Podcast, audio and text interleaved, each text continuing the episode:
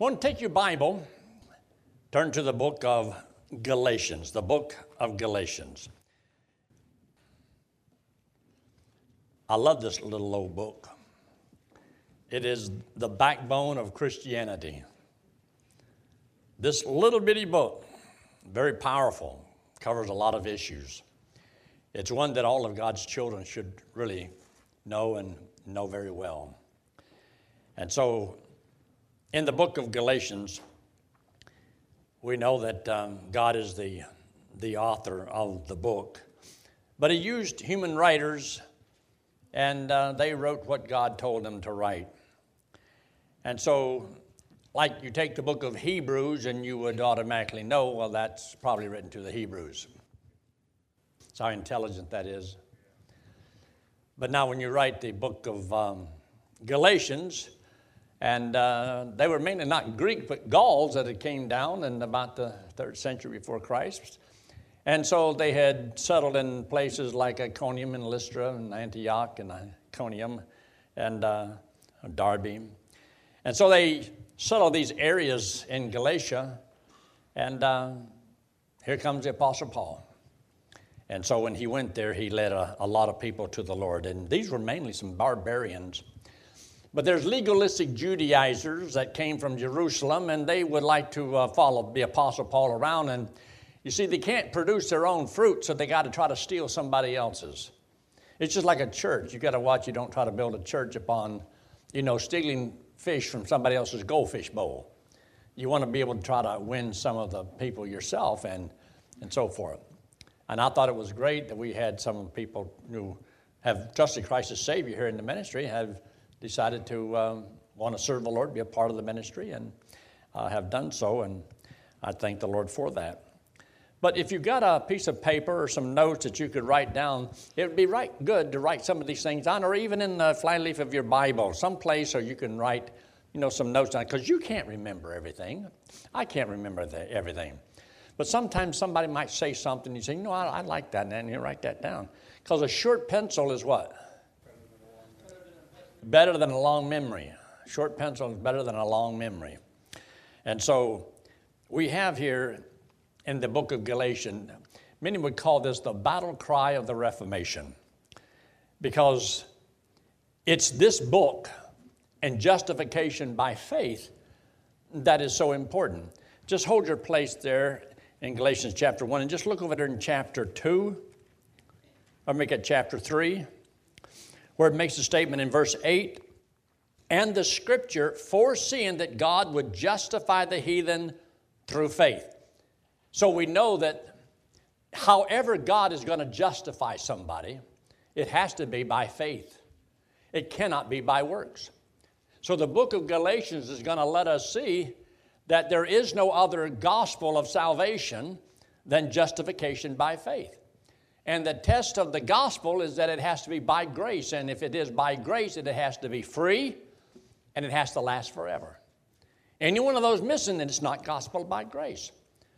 And it's easy to believe in eternal security if you believe that salvation is by grace. There's no problem in believing that because if you really believe salvation is by grace, what's the problem with how long He saves you? You mean He could save you for a day? That'd be all right. Yeah, that's all right.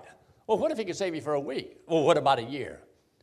What about a hundred years? What about a thousand years? What about forever? If it is by grace, it's no harder for God to save me forever than it is to save me for a moment. Because grace is grace.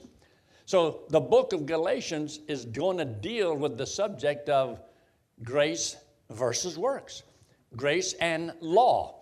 And so it covers these things here, and it's a tremendous book.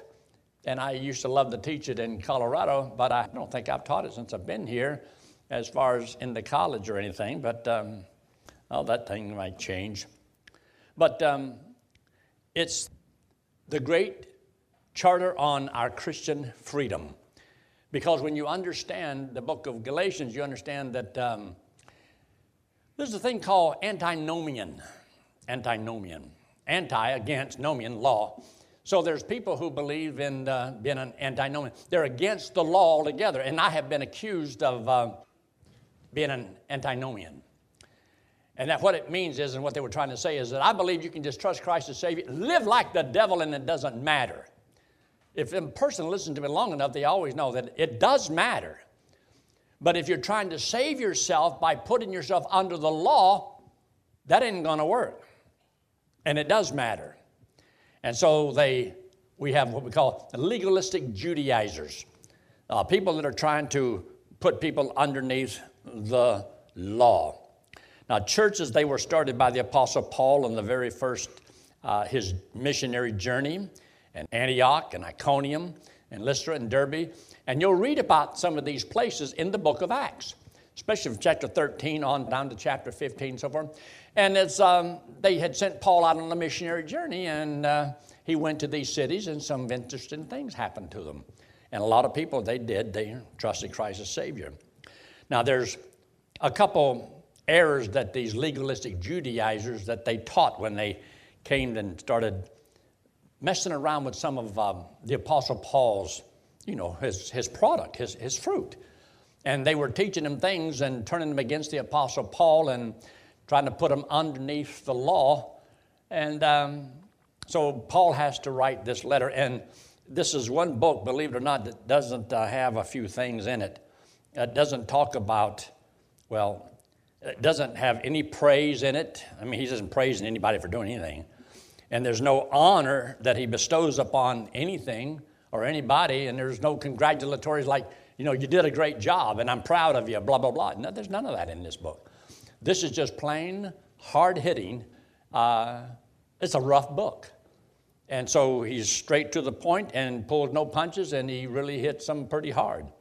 And uh, James is a little bit like that, and there are earlier books in uh, the canonicity of the New Testament books. But also, we have Galatianism, which is they're trying to add grace and works together, is a mixture. And uh, the book of Galatians will clearly explain how that you're saved by grace, not by your works, not by the law, and it shows you this difference in here. Now, it was written to correct some of the problems that people were having. And you see, it's written to expose false teachings. You see, you can't expose false teaching except by true teaching. And if you teach people the truth, then they've got the light to discern error. And so you don't teach the error, you teach the truth, and the truth will discern the error. But sometimes you have to say what it is that's right in order to let people see that what is wrong. Like Ephesians 2 8 and 9. It not only says what the gospel is, it says what it is not. For by grace are you saved through faith. And that's the end of it. No, that not of yourselves. It is the gift of God, not of works. Why would you have to say not of works? If it is the gift of God? because people need to know there's a negative and you hit that and you let people see it is not of your works. So a lot of people they don't understand that but paul has to also defend his apostleship and um, to let people see that you're saved by faith and faith alone and takes a very strong stand in the very first chapter about you know the gospel and what it is and cursed is everyone who teaches another kind of message remember this if a man is saved by grace, the only way you can add and have another gospel or another message, you have to add something to grace. If grace is grace and it's no works to it, the only way you can have another message that's different from that message is you got to add works to it. Then that makes it another message. Then it's no longer the gospel of grace.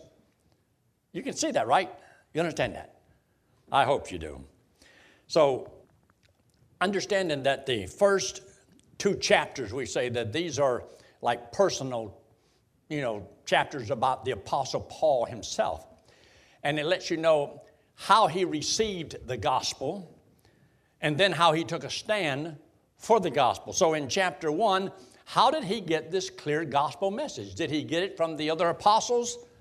No because he said he got it straight from the Lord. Look what he says here in Galatians in chapter 1. Look in verse 11. But I certify you, brethren, that the gospel which was preached of me, I got it from the other apostles. Is that what he said? I got it from um, John MacArthur. I got it from Sproul. No, no, no, no. He, he got it. Well, where did he get it from? Let's see, where did he get it from? Verse 12 For I neither received it of man, neither was I taught it, but by the revelation of, well, slap my mouth, he got it from the Lord. So the gospel that he preached, he got it straight from the Lord. He didn't have to learn it from anybody else.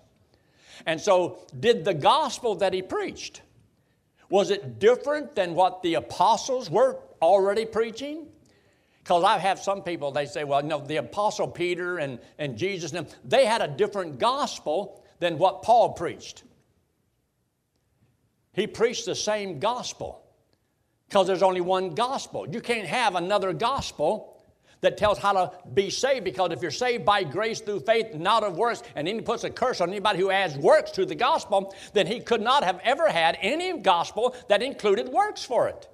Because then it wouldn't have been good. And then that means every man that was not saved by grace could have been in time past saved by their works. Well, if they could be saved by their works, why couldn't we have to be saved by our works? But no man was ever saved by the law. Man's always been saved by grace. That's why when he says in chapter 2 and verse 8 of the book of Galatians, when he says, and God foreseeing that God would justify the heathen through faith, preached unto, before unto Abraham, saying that he would be justified by faith. Well, that was 430 years before the law was ever given. So Abraham was justified in verse 6 of chapter 3 and there in Galatians, where it says, Abraham believed God and it was counted in him for righteousness. So how was Abraham saved? By believing God, faith alone, and what Christ was going to do. But he was looking forward. And so they were not saved by the law because he said God would justify the heathen by faith. So nobody's ever been saved by the law. Never have been. And so that way, Peter and the other guys could not have had a different gospel on how to be saved because they met each other. They came together in chapter 2. And when they were there, Paul says, you know, these pillars in the church, he says, it didn't matter to me who they were. He says, they didn't have anything to add to me. And he really didn't have anything to add to them. But he says, I, um, no, they wanted me to go to the Gentiles, and Peter would go to the, the Jews, and uh, that was fine. Uh, there's just maybe one other little thing about, uh, you know, uh, helping the poor. And That was fine. But you see, Paul had to get the gospel, he got it straight from the Lord, not from any man. And then he took a strong stand. And how do we know he took a strong stand? Well, because he had to face the man called Peter. Because Peter came to his church that he started in Antioch and split his church. Peter was a church splitter. Did you know that? Just look what he says here in Galatians in chapter 2. And look in verse 9.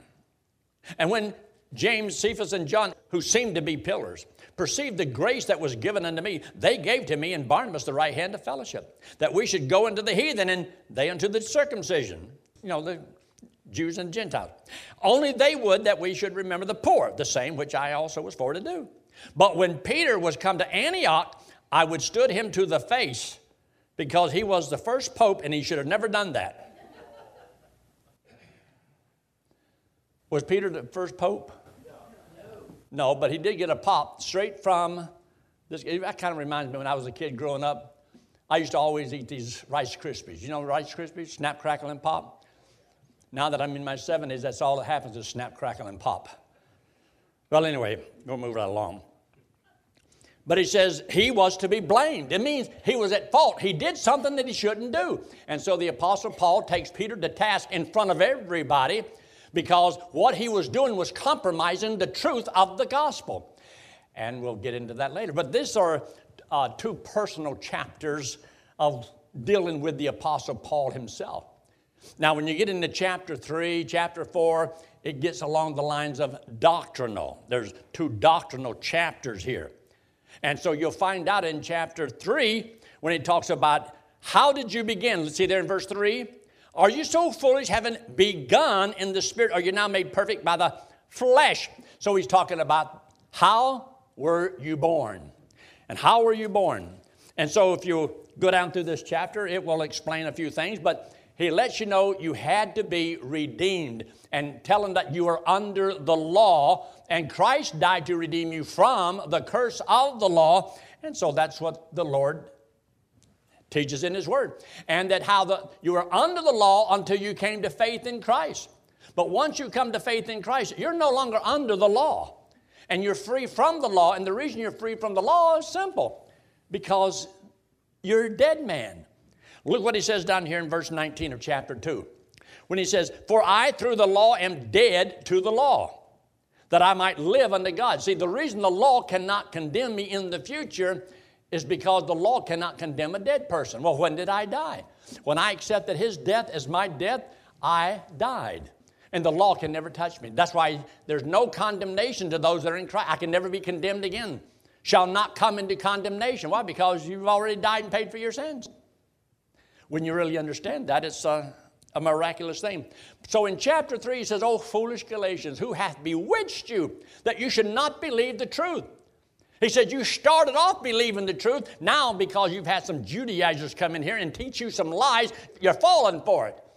And he says, Remember when I was there the first time? He says, You would have plucked out your own eyes and gave them to me because he says when he wrote this book, he says, see what large letters I wrote with? Because we believe that I, Paul had probably eye trouble and uh, people were so sorry, for, they loved him to death and they would have given their own eyes. He says, where is this joy and happiness now? He says, am I your enemy because I tell you the truth?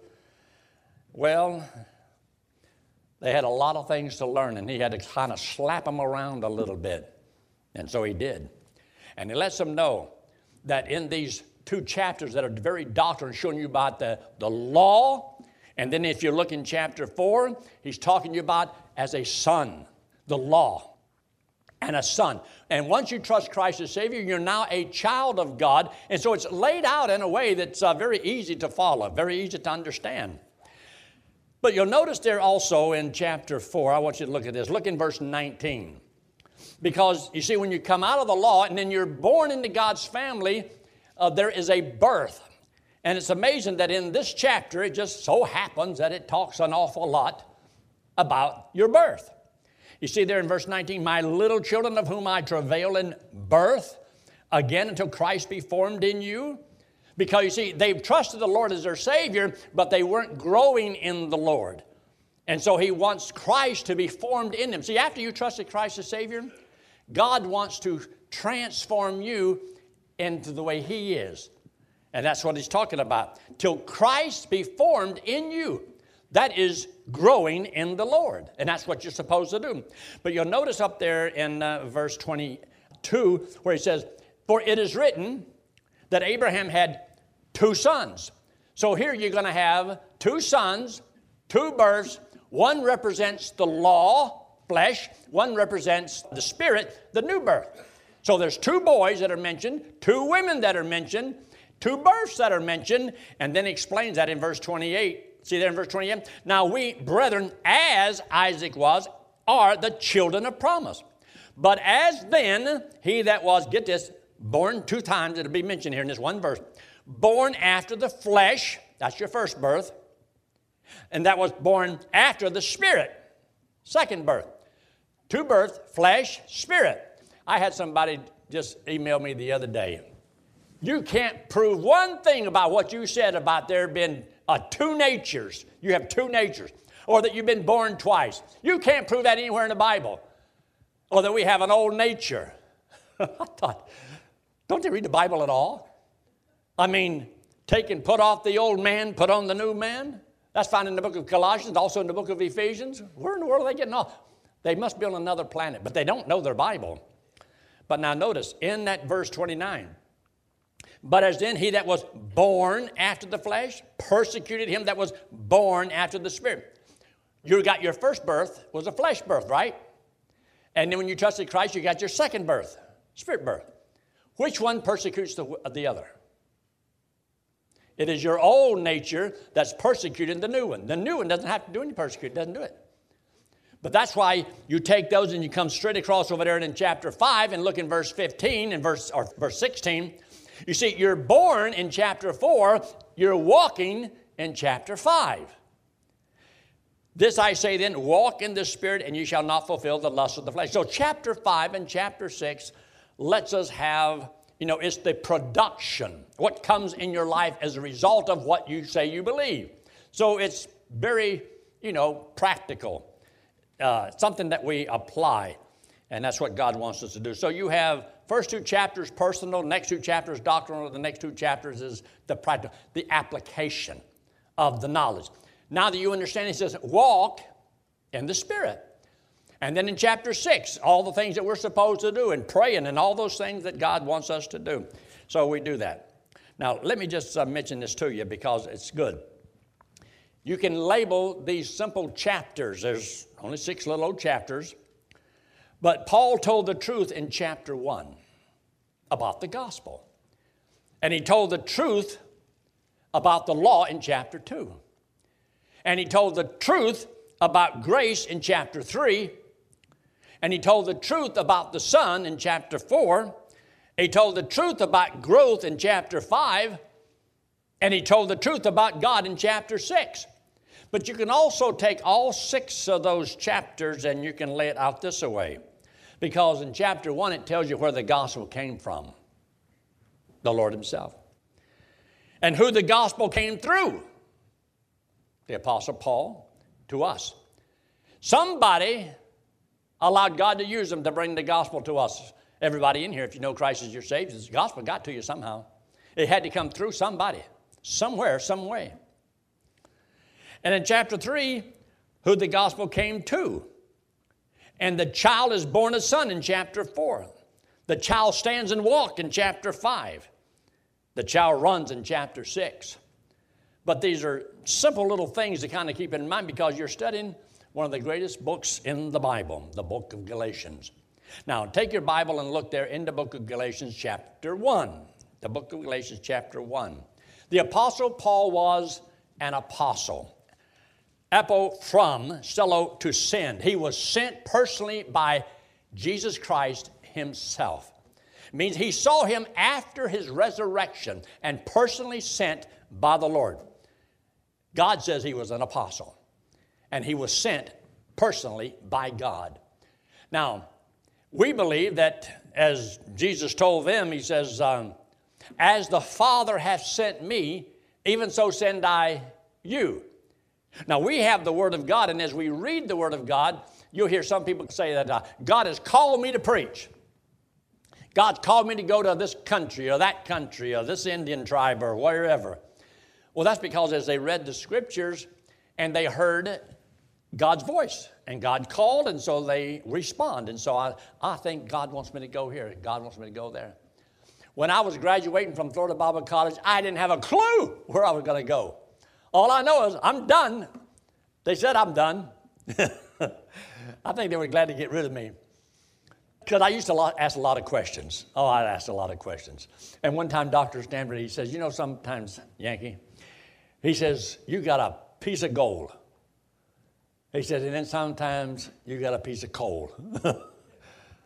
I thought, hmm, hmm. I knew he was trying to compliment me, maybe 50% of that. But I was always inquisitive. I always got to ask questions about how do I know this and how do I know that and can you prove this, so forth. And it used to drive Dr. Cameron up a wall. But he was always so gracious. He was always so gracious. And he was so full and jolly. If you just, you know, Jesus come out. I mean, when he prayed, he prayed scripture. When he talked, he talked scripture. He was just, he was one living Bible. But um, very great man. But here he said, Paul, an apostle, not of men, neither by man, but by Jesus Christ and God the Father, who raised him from the dead. And all the brethren which are with me unto the churches of Galatia. So it's not to one church, it's all the churches in Galatia. Grace be to you and peace from God the Father and from our Lord Jesus Christ. They say that grace means a Greek greeting and peace is a Hebrew greeting, so it covers the whole base. So whether you're a Jew or Gentile, grace and peace be to all of you. So look up here. This is you and me. And this wallet represents sin. We all have sin on us. Now, God loves us, hates our sin, but He loves us. And because all of us have sinned, we're all condemned. We're all in the same boat, and this is our flesh birth when we're born into the world, and there's nothing we can do to save ourselves. But God wants us to go to heaven, and to go to heaven, we got to be perfect. Nobody's perfect. We've all sinned. So we cannot save ourselves by our works. This hand represents Jesus Christ. He's the Lord God in the flesh. Came into the world because he loves us. He hates our sin because our sin separates us from him. So Jesus Christ, who had no sin, didn't have to die. But because he loved us, he took all the sin of all the world, paid for it on the cross, and came back from the dead. And the only thing he wanted us to do to go to heaven is to accept the payment he made for our sins. He made a payment. He was the payment. So that's why when you accept Christ, He is my payment for my sins, and the scars in His hands and in His feet is the proof of payment that, well, that's your receipt. And how long am I going to have this receipt? Forever. He said, I'll never leave you and never forsake you. He was my payment for how many of my sins? All of my sins. So the only reason I'm going to heaven today and the only reason I was going to heaven 58 years ago, it will be the same reason I go to heaven uh, 50 years from now, if I should live that long. And it's all because He paid for my sins. And people hear this, that's why He said, You cannot be justified except by faith, believing that what He did is sufficient. You see, if I believe this is sufficient, then I'm not going to try to earn my way to heaven. I'm not going to put myself under the law and try to be good enough and keep the law and do this. No, no, no, no, no. I'm trusting what He did. And once I trust Him, He gives me as a free gift everlasting life, never casts me out, never lose me. Best news in the world. Let's pray, shall we? With heads bowed and eyes closed and no one looking around, if you have never trusted Christ as your Savior, why not trust Him right now? Just believe that when Christ died, He died for you. And by trusting Him, He saves you, gives you eternal life, and He'll never cast you out and never lose you. If you're watching by internet, right where you are, on the screen it says, Yes, I'll trust Christ as my Savior. If you've never done so, I pray that you would. You don't have to let us know. You don't have to raise your hand. You don't have to sign a card. And you don't even have to punch it on the computer. But trust Christ as your Savior. That you have to do. Father, we thank you again for your blessings. Thank you for this time together. And we thank you so much for bringing everyone together tonight and for giving us a good service this morning. Thank you for this day and all you've done for us. In Christ's name, amen.